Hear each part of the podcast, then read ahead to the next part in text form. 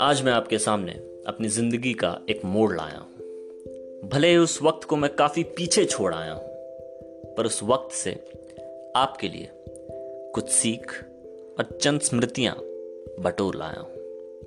ये वक्त तब का है जब मैं अपना घर, परिवार, दोस्त, यार, वो शहर और उसकी प्यारी गलियों को छोड़ आया था, क्योंकि शायद सबकी तरह मेरी ज़िंदगी में भी एक अहम मोड़ आया था। मैं उस अनजान शहर में, बस उस नाजुक कंधों पे कुछ किताबें और उन मासूम आँखों में चंद सपने समेट लाया था।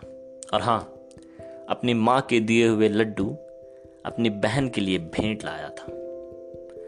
वैसे तो मुझे बचपन से ही बाहर रहने का बहुत अभ्यास था, लेकिन आगे आने वाली मनोदशा का मुझे बिल्कुल भी ना आगाज़ था।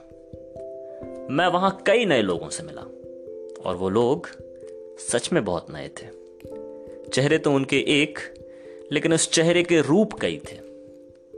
तो फिर वहाँ बस मेरी बहन थी, जिसने अपने प्रेम को ममत्व सा मोड़ दिया।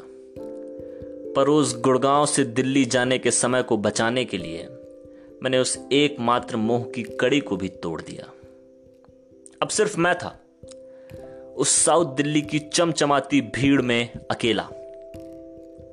सिर्फ़ कंधों पे कुछ किताबें और आँखों में चंद सपने लिए। वो विशाल शहर मेरे लिए एक सूक्ष्म रूपी मठ सा था। पढ़ने जाना और वापस आना बस इतना ही मेरा रास्ता था। वहाँ कई परीक्षाओं में मैं हारा और निराश हुआ। पर हर निराशा के बाद मुझे मेरा सपना ही सबसे खास हुआ। कई बार गिरा वो बालक, उठाने एक भी हाथ न था।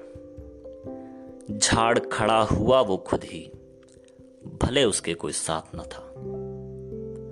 पर परिणामों के बाद, जैसे मैं टूट सा गया। लगा एक परीक्षा नहीं, मानो सारा जहाँ ही मुझसे छूट सा गया। पर आज जब मैं पूरी दुनिया को बंद, लोगों को अपने घरों में कैद और इन सारी परीक्षाओं को निरस्त होते देखता हूँ तो मुझे लगता है वो भी एक परीक्षा मात्र ही तो थी। मेरे ज़िंदगी का मूल्यांक नहीं। धन्यवाद।